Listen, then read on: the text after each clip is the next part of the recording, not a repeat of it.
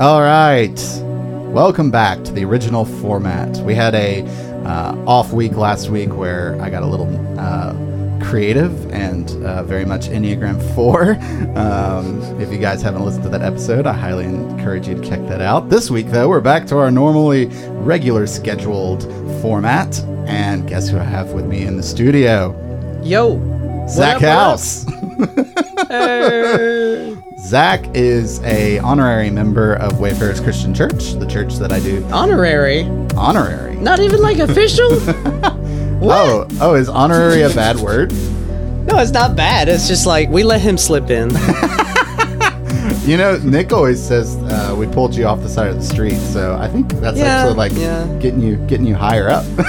I'll allow it. uh, Zach's been at our church now for over a year, I'd say, right? Um, at this point, um, and uh, I'm excited to invite him on to the podcast today, where we get to dive into the chapters of Deuteronomy. Today, we are exploring chapter 14. Um, a bit of a boring chapter, which is exactly what this podcast is about taking boring chapters and making them interesting and exciting. And I can tell you for certain that with Zach House in the room, it's going to be interesting. Wow. All right, guys, let's strap in and let's go through the book of Deuteronomy together.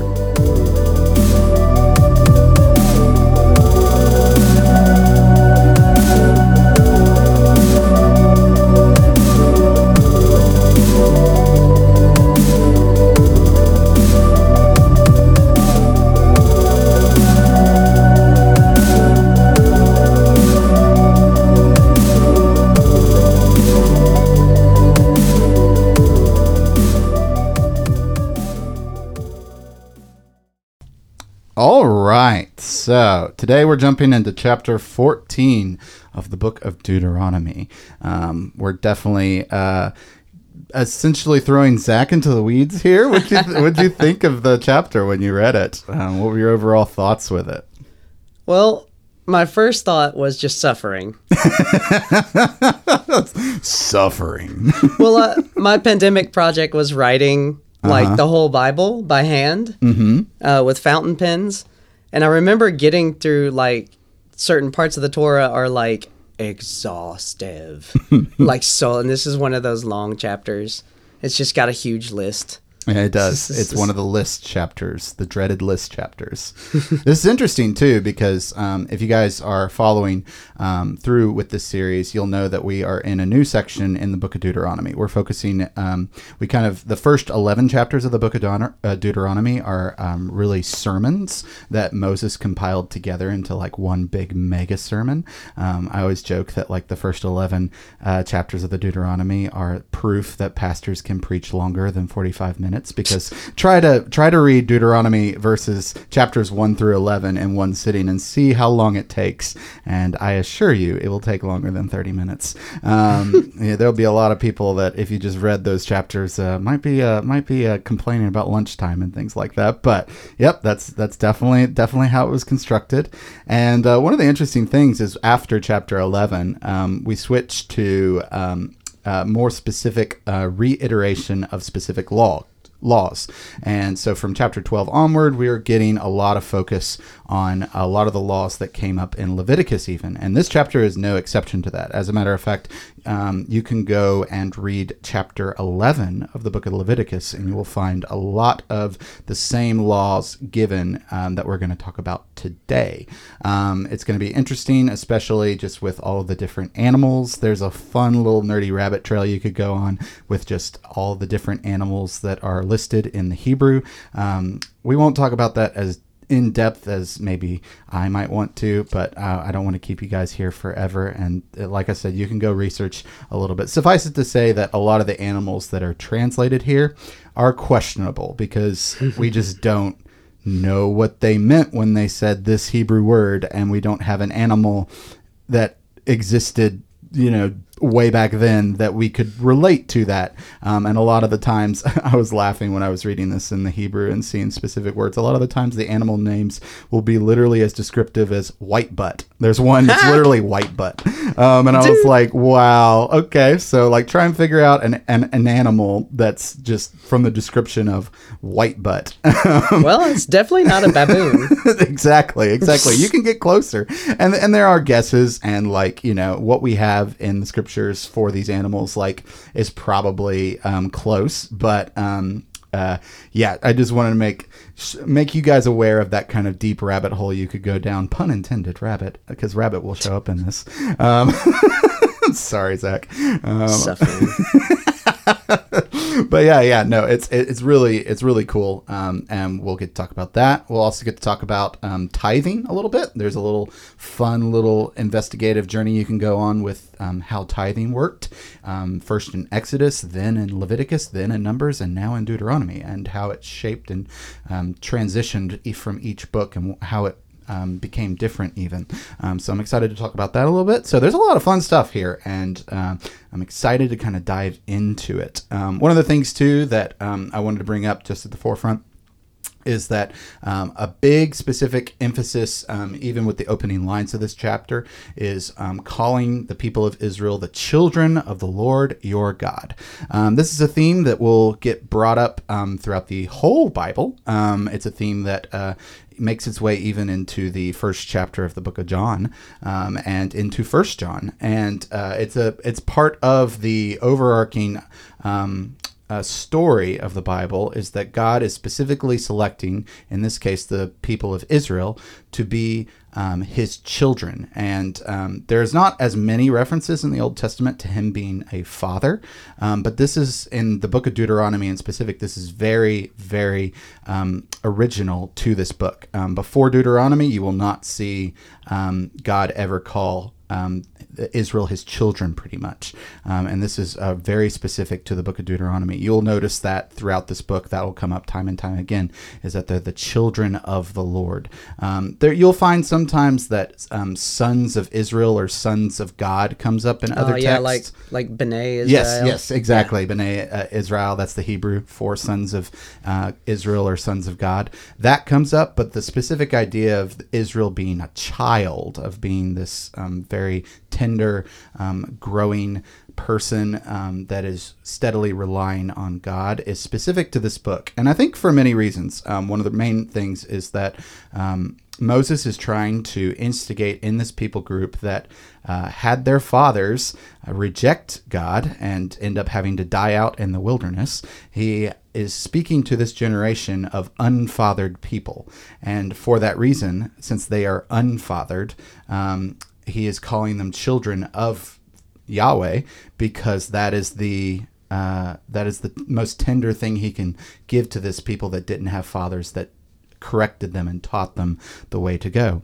Um, and it's just a really powerful point that I think makes its way into the New Testament, where Jesus then invites us into that um, uh, powerful relationship uh, by putting himself in us and how all that works out in John is just really beautiful. And I'd love to get into that, but John is a podcast for another day. So, um, and it's not boring. it's definitely not boring. That that so you part lose is, on both fronts. Yes, exactly, exactly. So, um, yeah, that's something that I would encourage you um, to go and read for yourself. Notice all the times that um, John, in specific, brings up children and the relationship of the father and the children.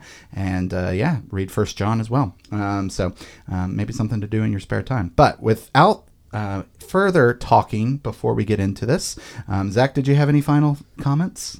Final comments? Before we jump into the chapter, I mean. Ah, no, not really. All right, all right. Well, let's go ahead and dive into the chapter. You are the children of the Lord your God.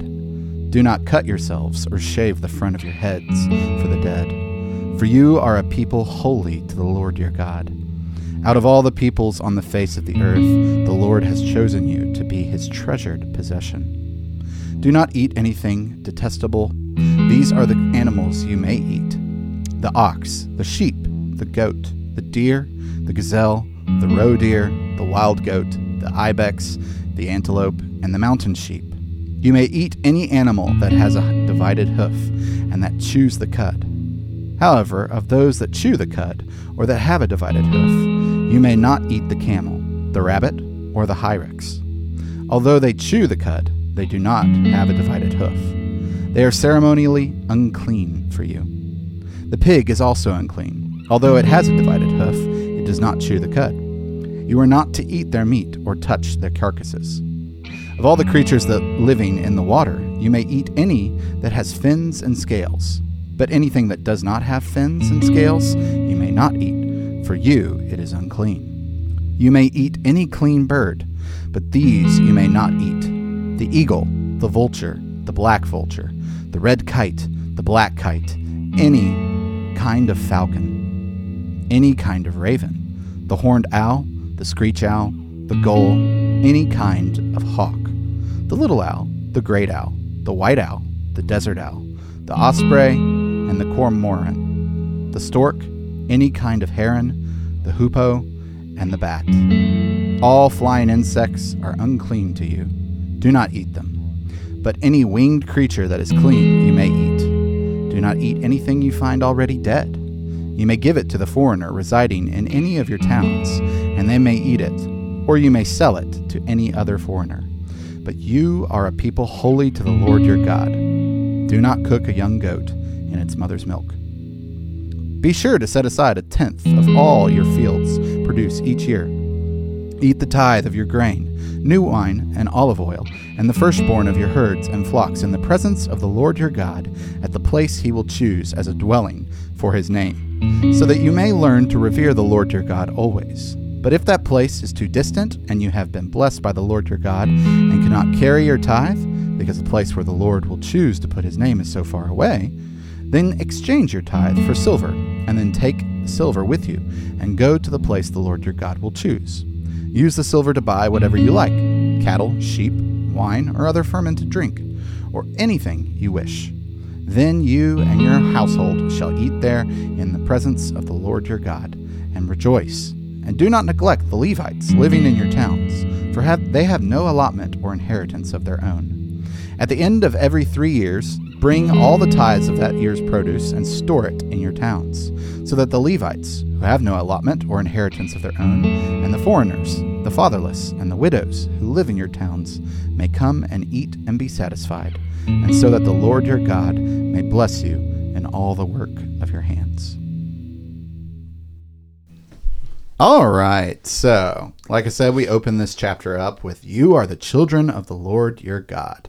And then we get our first law, which is do not cut yourselves or shave the front of your heads for the dead. Um, this is interesting just for the sake of their time period and in their culture. Um, a lot of the different um, tribes in Canaan, in particular, um, different uh, people groups, the Hittites and um, the Perizzites, and uh, I can't even remember all the other ones, um, Jebusites, a lot of them uh, had a uh, very, I would call it like, in our vernacular, it's really just pagan, but for their times at least, they had a very um, love hate relationship with the dead. Um, part of like part of their whole way that they operated was that the death of a person in many ways was like an offering to their gods. And uh, they quite often would do human sacrifice. Um, that was quite re- yeah quite regular um, in their culture and in their time period um, as a way to um, arouse the gods of their region um, to uh, a kind of excitement so that they would um, rescue them from whatever trouble they were going through. And self mutilation, um, scarring of their foreheads, um, even marking their foreheads with specific signs um, in specific ways. They all saw these as symbols in a way of showing their um, alignment, so to speak, with their, their deity. And so part of the first prohibition that God gives to this people is to not be like that. Do not uh, have a relationship with me in which you are um, uh, kind of in this weird sort of symbiotic relationship with death, where um, death is something that will please God in some way. Um, God is not pleased by it at all, um, and is definitely not pleased by the harming of oneself to excite um, him to action. Um, that is something he's very much against. And so um, part of this stipulation is meant to really segregate the people of Israel from all of the rest of their cultures, um, which would have been very foreign to any of the other people groups around that time period. This is something that would just happen regularly, especially during funerals. And I think we always miss the fact that, like, you know, um, in our culture, a funeral has a very set way that we do it, right? Um, you go to a funeral and you will uh, in like probably dress in black. Um, that's part of the that's part of the cultural um, norm is to dress in black, and you will probably um, have like a viewing section where you view the person in the casket, and then you. Oh, it's always the most awkward of yes, any funeral. Yes, it is very awkward. It is. in many cases, there will also be like you hugging the family if you know them pretty cl- closely, oh, yeah, and you'll yeah. like greet with the family and things. I mean, we have several rituals around it. Um, so I want you to imagine a completely different culture than yours that's giving a completely different way to handle death. All um, right, I'm imagining. and I want you to imagine them coming in, and when you have a funeral, the way you've always done it, they're like, "Oh, I can't go to that. Like, I, I'm, I'm not going to do that. Like that, my God says I can't do that. You know, I can't wear black, or you know, I can't, um, uh, I can't view the person in the casket. Or it's like it, somebody who's allergic to peanuts. Yeah, like, exactly. Oh, I can't. Yeah, it's not. I'm not being snobbish. Yeah, yeah, I'm just exactly. like I'm different. and th- and that's like really what we got here. Um, and I wanted to kind of harp on it, or not harp, but just like really pay attention to this because um, this is what they were um, really forced to kind of be as they entered into this land.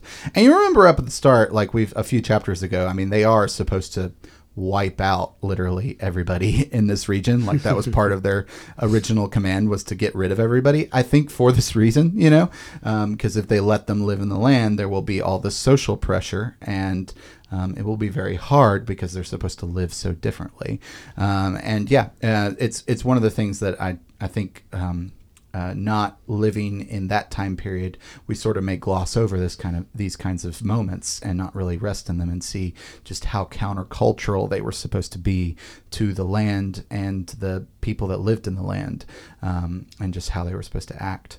Um, did you have any thoughts on that, uh, Zach? Before I moved on, or was there anything that came to mind? Yeah, well, I always go back to like you know they're they just come off this uh, this wedding ceremony mm, on yeah. Mount Sinai. And he's still reminding them, hey, we made a vow.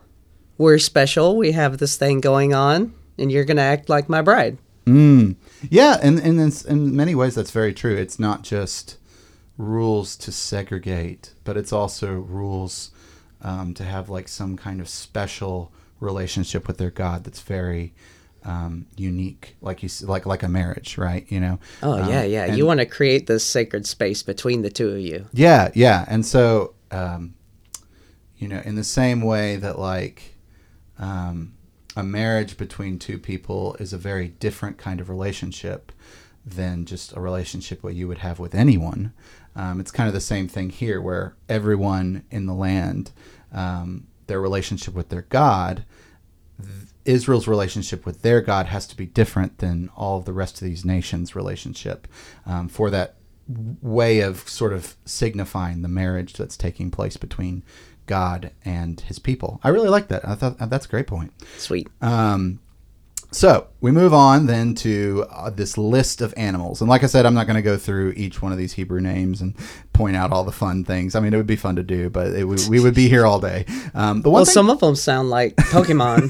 they do. Gotta be honest. They do. I've never seen a Hyrax, but I can't imagine it be anything closer to any kind of anime you've ever seen. Right, right. Um, the important thing to point out here is what are the categorizations that kind of um, separate animals they can eat from animals they can't eat. And it is important to note that in Deuteronomy, we get a list of animals they can eat, whereas in Leviticus 11, um, which is kind of like a um, twin passage to this one, um, you only get a list of what they can't eat. Um, so I think this is probably Moses kind of clarifying, like, uh, here's what I would expect you to eat. I'm sure there was some Israelites afterwards that was like, well, what can we eat if we can't eat these things? You know, trying to figure it out and stuff like that. So he kind of had to like clarify a little bit more for them. Like, okay, here's here's what you can eat.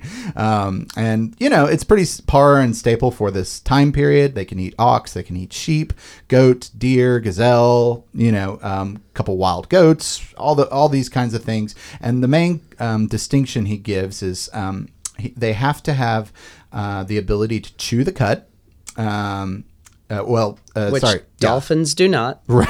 Right. well, dolphins is considered a fish, so that doesn't really fall. He's, this is really. Oh, and that's a good point. Actually, I should bring this up. Um, you will notice that the classifications that they use here are pulled directly from Genesis one.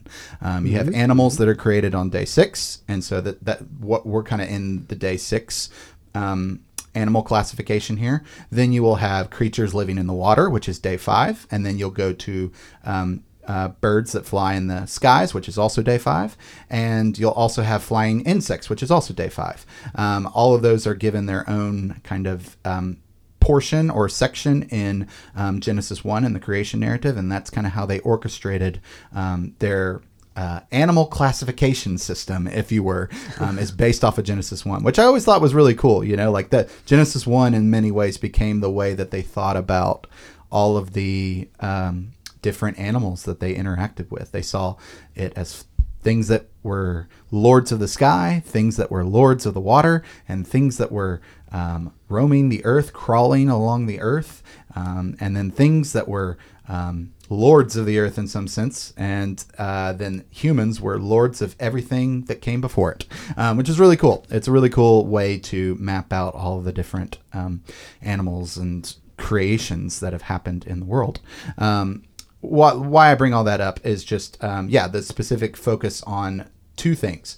Um, however, of those that chew the cud or have a divided hoof, you may not eat the camel, the rabbit, or the hyrax. Though they chew the cud, they do not have a divided hoof. The idea being that uh, there's also a little interesting thing here is that uh, rabbits technically don't chew the cud; they just look like they chew the cud. Oh, really? Yeah, yeah. They Wow. don't actually chew the cud. They just, you know, if you think about So about what do a they do then? If you well, if you think about a rabbit, like um, think of like, have you seen Bambi, the movie Bambi?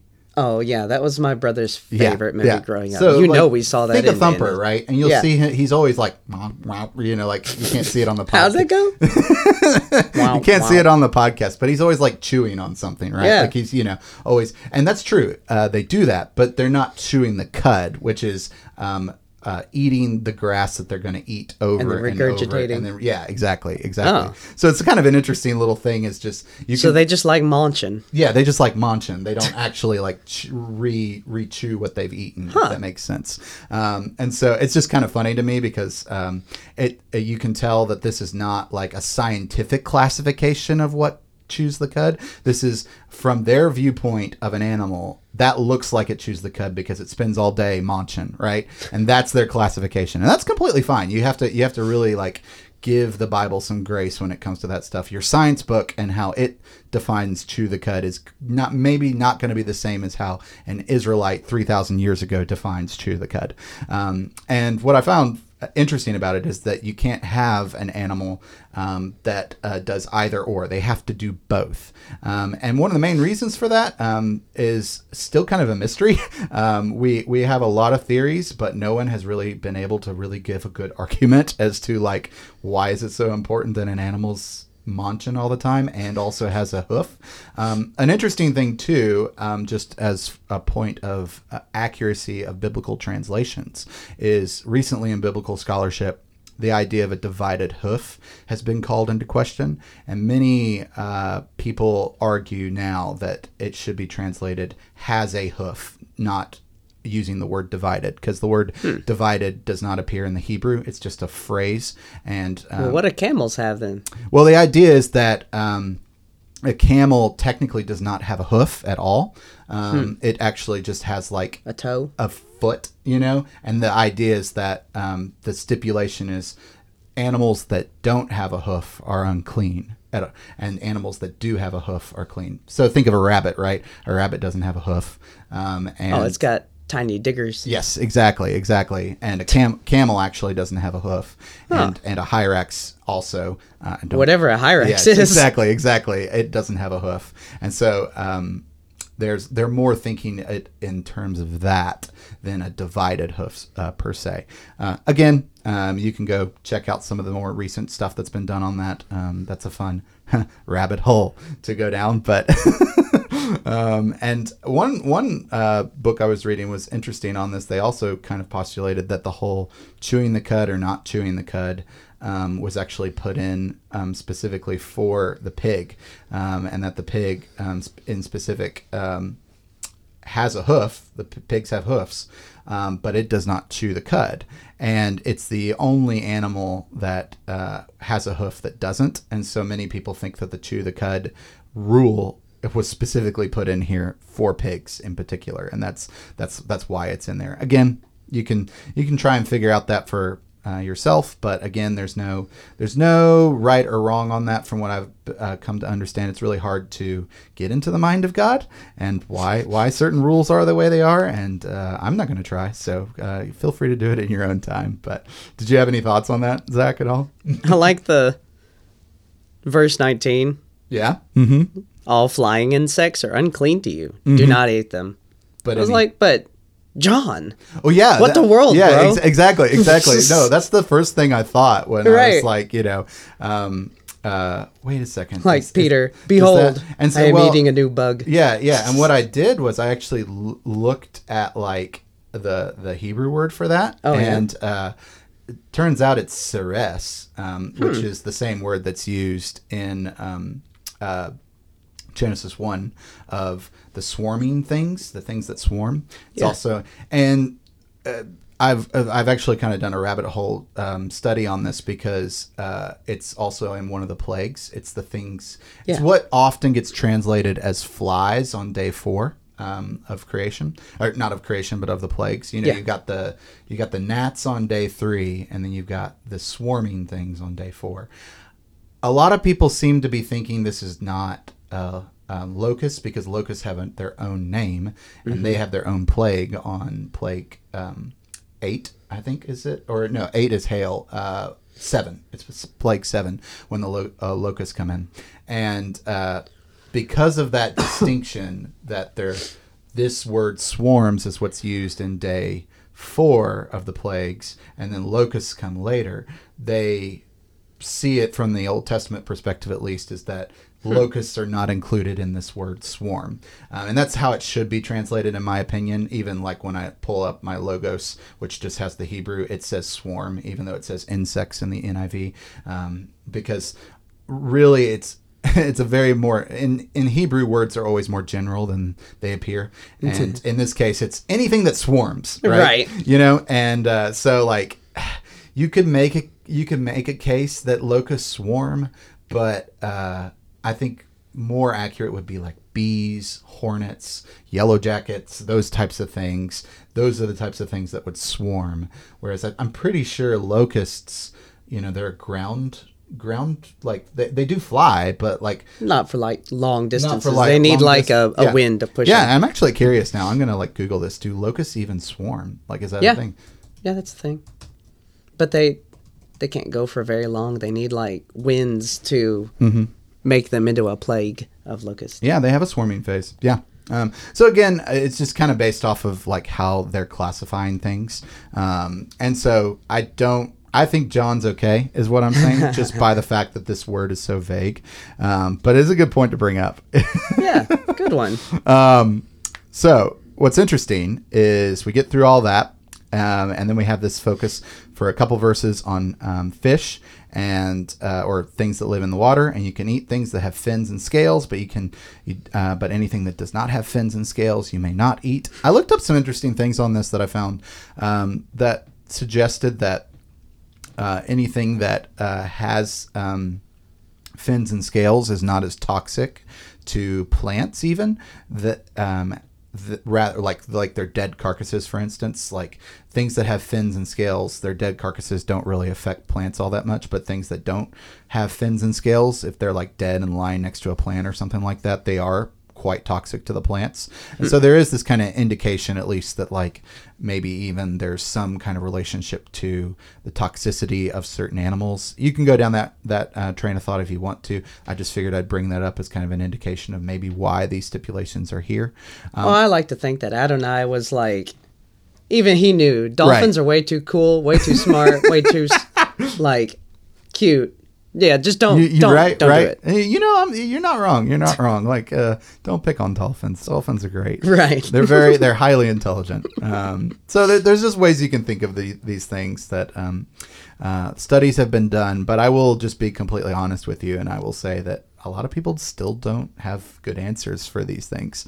Um, so yeah, um, one of the interesting things I do notice about the birds that are um, said in this is most of these birds are birds that um, are hunting birds. Birds of prey. Birds of prey, exactly.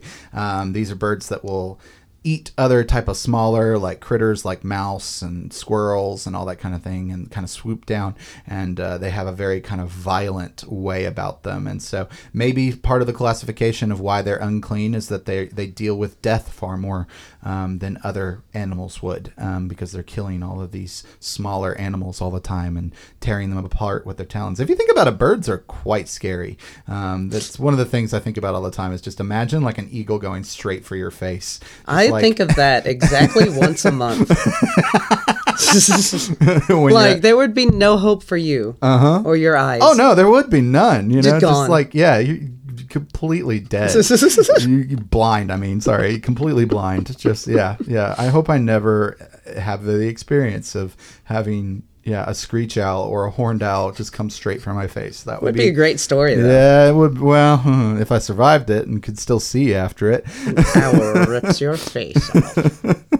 we talked about the flying insects and everything uh, related to them. Um, do not eat anything you find already dead. This was an interesting one. Again, this kind of goes back to a point um, our pastor at the church has made several times is that many of these stipulations he believes um, are all related to the concept of death, and that um, and that also kind of relates to the falcon. It's kind of harder to make that case with like fish uh, having scales or fins or stuff like that, but it is easier to make with these last couple, where it's the idea of like anything that's associated with death in a very um, clear way becomes unclean because of its association with death.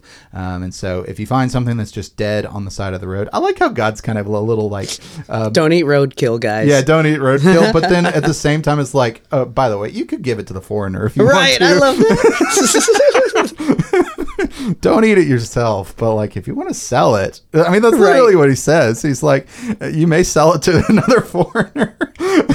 Where'd you get that meat? the only thing I've ever heard about that was that, you know, there's lots of other laws that are like, yeah, look after the foreigner among you Yeah, if he yeah. chooses to live among you. right, right, And they were like so helpful to the foreigners, right? right, right. Like unnaturally helpful. Yeah. Like not how we think Americans, right? yeah, But But if it's roadkill, it's okay. Well, maybe it's like- I mean, there is a part of it. Yeah. that's like if they're, you know, if they're a foreigner, they're going to be more poor. Right, You know, right. They're probably not going to say no to it anyway. You know, Yeah. they're probably going to be far more likely anyway to pick it up and eat it and take it home. Yeah. Because yeah, society. be as nice to the foreigners Yes, as yes, possible. uh, they yeah. choose to live here, Yeah. and that's not their culture. Yeah, they have yeah. a tough time anyway. Yeah, from our context, we come from a context where we have too much meat.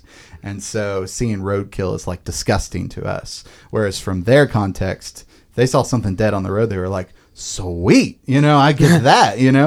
Um, I don't know. I don't think that's as far removed as uh, from like our culture as you think. Well, We come from Fayette bo- I'm- County, you well, know. yeah, I did, but I'm a city boy now. That's the problem. Yeah, I'm not my- going to say I haven't done that, but I'm definitely not going to say You haven't I thought about haven't. it. I love it. I love it. oh, that's great.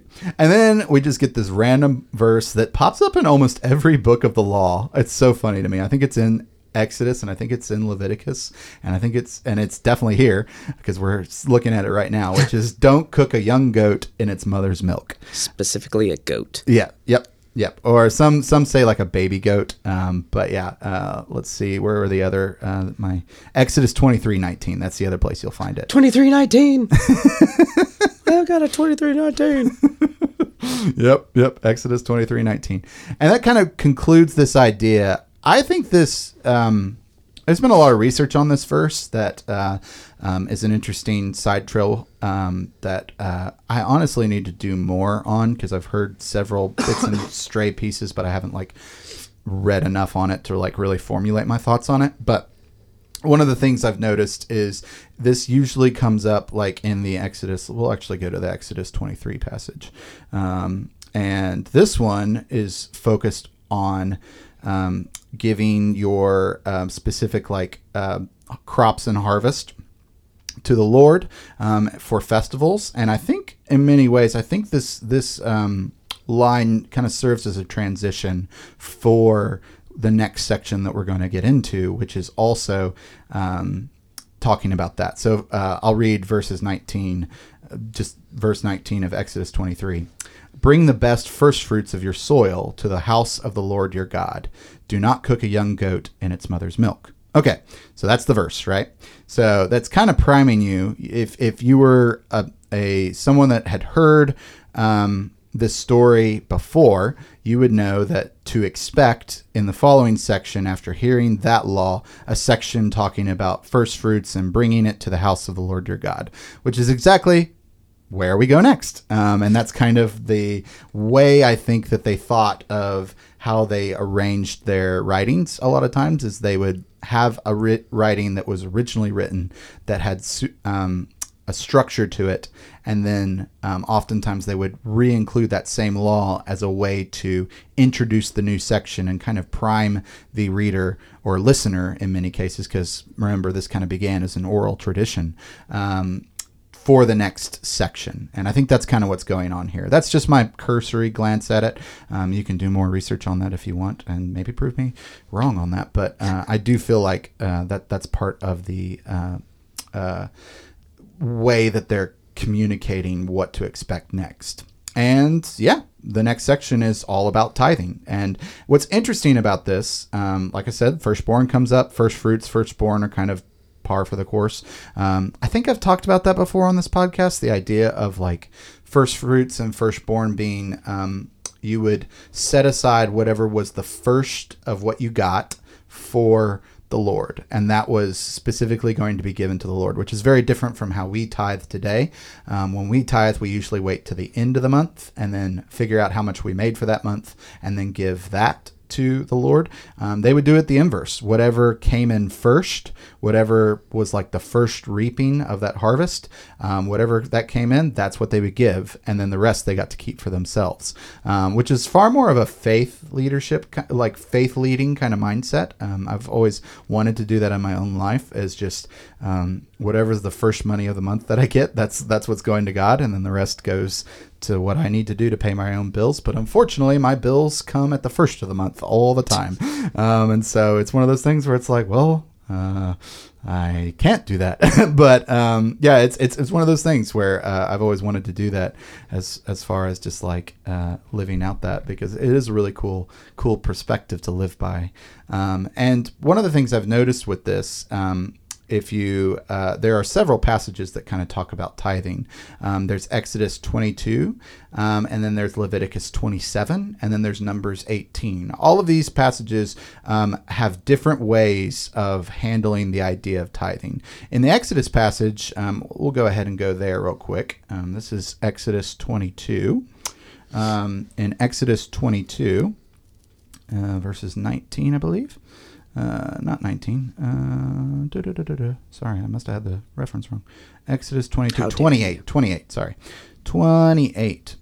Um, yeah, uh, 29, sorry. Do not hold back offerings from your granaries or your vats. You must give me the firstborn of your sons.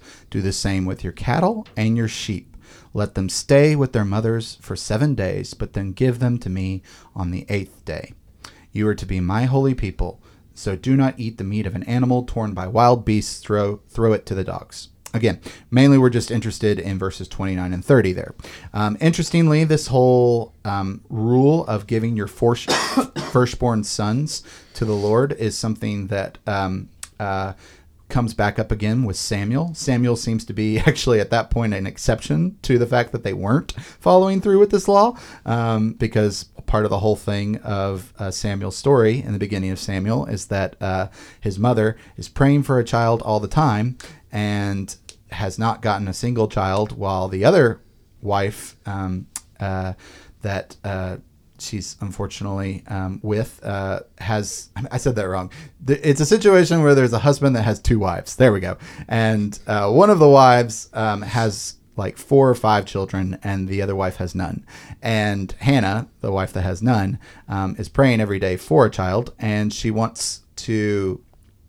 Uh, she wants a child so badly that she promises that she will give that child to the Lord um, uh, if she has a child. And what's funny about that is that like she was already kind of commanded to do that in this in this verse, and so you can kind of tell that like um, there was a little bit of uh, forgetfulness on the part of the Israelites as far as like the rules that actually got laid in place. Um, but uh, it, it is interesting because it is showing that she is a person that was willing already in her own heart and mind uh, going along the same way as the law, even if she was unaware that that's what the law was, um, and and that was um, uh, what she should have been doing anyway. And that is part of the reason why God gives her a son. Is when she gives birth to Samuel, she follows through with this, and they circumcise him on the eighth day, and then they give him straight to the Lord after he's circumcised.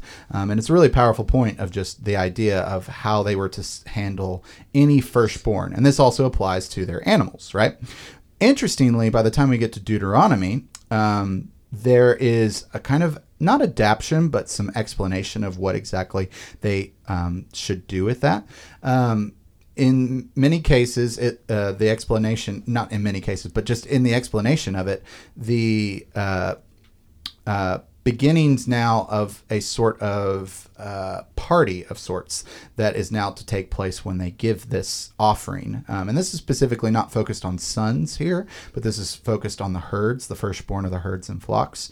And what they're to do is they're to take these animals um, that are the firstborn and they're to basically bring them up to the tabernacle um, wherever it is, and they're to uh, basically have a big feast. And uh, the idea is that they're supposed to invite anyone that's around them, the foreigner, especially Levites that are around them. Part of the reason I think that they were supposed to bring this up to the temple is that's where, or the tabernacle is that's where the Levites would be, because that's where they work, is at the tabernacle. And so the idea is like they're to bring it all to the tabernacle and then basically just have this big feast. A lot of people I was reading on this like theorized this could happen during Sukkot because this would be the time period where they would already be getting up and going anyway. I mean, it could be a completely separate thing other than Sukkot, but the idea being that uh, Sukkot, if you don't know, is this time where they all would get up and um, uh, basically live in these tents um, that uh, they set up um, in this area where they uh, lived. How, how long is it normally, Zach? Is it like seven days?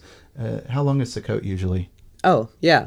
Seven, days. Seven days. Yeah. The eighth is Simchat Torah. Simchat Torah. Yeah. Um, but yeah. if you want to make it even more richer, mm-hmm. the whole time that they were, um, the whole time they were in the desert wandering around, is also referred to as that time. Yeah. Oh, I see. I see. So the idea of like wandering in the wilderness for 40 years. Yeah, because yeah. the first place they stop at once they leave Egypt is called Sukkot. That makes sense. I didn't They made uh, yeah. 42 encampments, mm-hmm. is what traditionally is, and that's one of those special numbers in Judaism. Mm, yeah, 42. Yeah, mm-hmm. that, that, makes sense. That makes sense. I just think of uh, uh, Hitchhiker's Guide to the Galaxy. that's why it's important. but um, yeah, so it's it's part of I think um, again we don't know if it was Sukkot, so I, I'm like hesitant to like fully related to that, but that's what most people would assume is the time when they're already getting up and traveling um, back to the temple. Makes the most sense. Some people think it might be Pentecost because Pentecost um, is the time period. Um, where uh, this would be in the Old Testament times, at least it'd be called the Festival of Trumpets, I think. Um, but that that festival, um, they were supposed to bring the first fruits of their crop harvest. So it's possible that the bringing the first fruits, they would also bring this tithe offering. And there's been a lot of debate about like, is the first fruits that they would bring for Pentecost the same as this, or is this a separate tithe that they had to give? you know, a lot of yeah, people are. there, there, there's weird fluidity with most of those. You would Yeah. bring like an an offering, and one time you'd bring a sacrifice, Right, right, exactly. And so it's but they're of, all kind of related. they're around all the kind of same related time around the period. same time period. And so it's it is. I I, did, I was reading some of the actual Jewish scholars on this, which I found interesting, and it looked like they had sided with the opinion that this was a separate tithe than the first fruits tithe that you would bring on Pentecost. Which they said, if that were true, that would bring this total tax up to about 20% instead of 10% of what you gained for the year, which, you know, that's a pretty steep thing. Um, so it was an interesting kind of um, uh, just how they've kind of tried to relate this to some of the passages in Leviticus, like I was saying, whether there's two or one. I tend to think that it was one, honestly. I tend to think that this is just Moses kind of adapting the tithe that was already set in place for Pentecost or Sukkot. However, if it, if it was during Sukkot, it would be two. That's the thing. If it was in Sukkot, it would be two different givings. You'd have one at Pentecost and you'd have one at Sukkot. If it was at Pentecost, there would only be one. Um, so again, you can decide for yourselves um, where you want to fall on that line. Um, but yeah, those are the two kind of main prevail- prevailing views on that. Um, other than that, there is an interesting section about um, just the kindness of God and how He's like, look, if it's too far, you can exchange what you need for silver and then go and then use that silver and exchange it back for whatever you want to buy. I know, isn't that considerate? It was very considerate. Yeah. What's interesting about this is this is actually probably, I'm not going to say for certain, but this is probably where we get the idea of money changers in the temple. Um, is they would have to go to the temple uh, or around the temple at least to have this happen. And I'm sure there was some business minded Jewish person that thought, you know, if I set this up in the temple itself, it would be the best place to have this exchange of money happen. And so we could just do that. Um, and so uh, you know how that story turned out. Um, but I just thought that, was that that's what popped into my mind when I when I read this. I was like, oh, it wasn't as it wasn't as audacious as I originally thought it was. You know, like they did have a good like it was it, it's like most bad ideas. It had a good idea at its heart, but bad in execution. um, and and I think that's a very good point. Um, sometimes when you think about like the holiness of a space, um, what you're trying to do can infringe upon that holiness. And so, yeah, uh, yeah, it's, it was an interesting, interesting uh, observation I made when I was reading through this. Um, An interesting thing from my side of the podcast world mhm. is uh, the thing about Sukkot is is it Isaiah Yeah. or is it somewhere else who talks about um, all the nations at the end will bring their wealth into the land? I think and it all is the kings Isaiah. of the world, yeah, yeah, yeah, you know, yeah. bring Mhm. their I think that's Isaiah. I'm, I'm pretty sure that's Isaiah 60. Let me see. I, I, I remember going through that, and I remember that might be Isaiah 60. So that is a key part of um, of Sukkot. Lift up your eyes and look around you. All assemble and come to you from afar. This is Isaiah 60, verse 4. Your sons come from afar. Your daughters are carried on the hip. Then you will look and be radiant. Your heart will throb and swell with joy. The wealth on the seas will be brought to you. To you, the riches of the nations will come. Herds of camels will cover the earth. That's interesting that it's herds of camels when they're uh, unclean. Well, you don't want everybody eating their Um, Yeah, know, their fair. rides. Fair. Yeah, yeah. Young camels of Midian and Ephah, and all from Sheba um, will come bearing gold and incense and proclaiming the praise of the Lord. All Kedar's flocks will be gathered to you. The rams of Nebaioth will serve you. Um, they will be accepted as offerings on my altar, and I will adorn my glorious. Te- well, they'll be accepted as offerings on my altar. That's interesting too. And I will adorn my glorious temple. Man, I hope I mentioned that in the Isaiah one. I bet I didn't. I bet I didn't. Oh, but anyway, yeah, that that's the um. I- Was that was that the one you were thinking of? Yeah, yeah. Okay, Either cool. that or is somewhere else too, talking about. I mean, there's probably numerous passages. There might be one in Zechariah too. I think. I don't know. Um, You're probably right, Mm-hmm. but it's talking about the the nations are required to come and celebrate with Israel, and the nations that don't don't get rain for their crops. Mm, oh, Because that's an important part of Sukkot as yeah, well. man. I wish I could find that one. Yeah, because that one is saying that, but it's not saying they're required. So I'll, I'll, I'll do some reading and maybe put in the show show notes to see. We'll leave that up for homework. yeah, okay. okay, the rest enough. of them, That- that- they that- do it. That's homework. Try Yeah. and find that verse and let me know.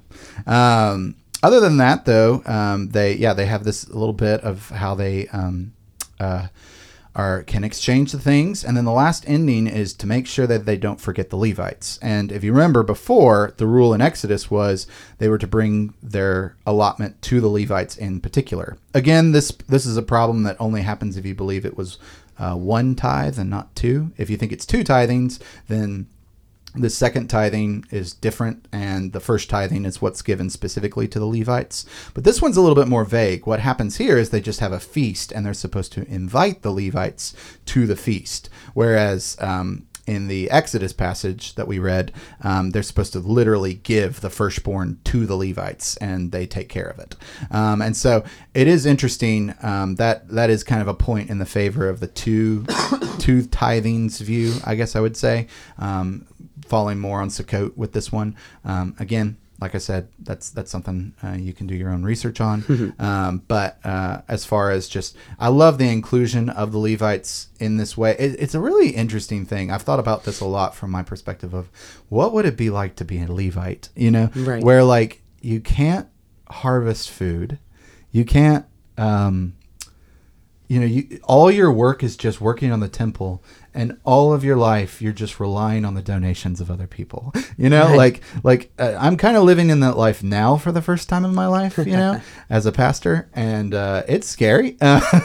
And uh, it's it's so fascinating to think of like uh, like a whole livelihood all based around this idea. Like even down to the fact that you don't own cattle or sheep like you know it, like they didn't have grocery stores guys. So like if they were going to get meat this was the way they were going to get meat you know? Like was some kind family was going to come and follow the law like it was supposed to be followed and they were going to bring all their oxen and all of their things and they were going to invite this levite to a meal you know? Um, like i it's just a fascinating way to have the most special chosen part of the people of Israel be so dependent on the un the least special parts of the you know the other tribes um Well, in a way, they were the first fruits of Israel. Exactly. Well, that's that's the whole point. Is they themselves, like the in Leviticus, it talks about how the Levites were um, actually like an exchange that God Yeah. asked for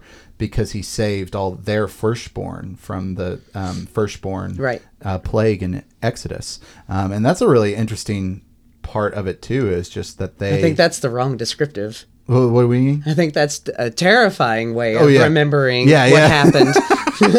it is terrifying, but it but it is also just like, you know, I always find like the the the mind of God to be something that is good and kind. oh, and intimate. Yeah, and intimate. And Yeah. so it's like I I do find that there is a there is it seems to be some kind of like specialness to the Levites being kind of the first Jesus figures, if you will. You know, like there's Yeah. there's this kind of like element in which they have to sacrifice their lives for these firstborn children that were spared, you know, which is very much par for the course of what God does to Jesus. Um, and so, you know, yes, it's terrifying and that's a part of it, but it's also beautiful, if that makes Yeah. any sense. Um, and it's that weird kind of suffering is also beautiful kind of uh, theme that we'll take.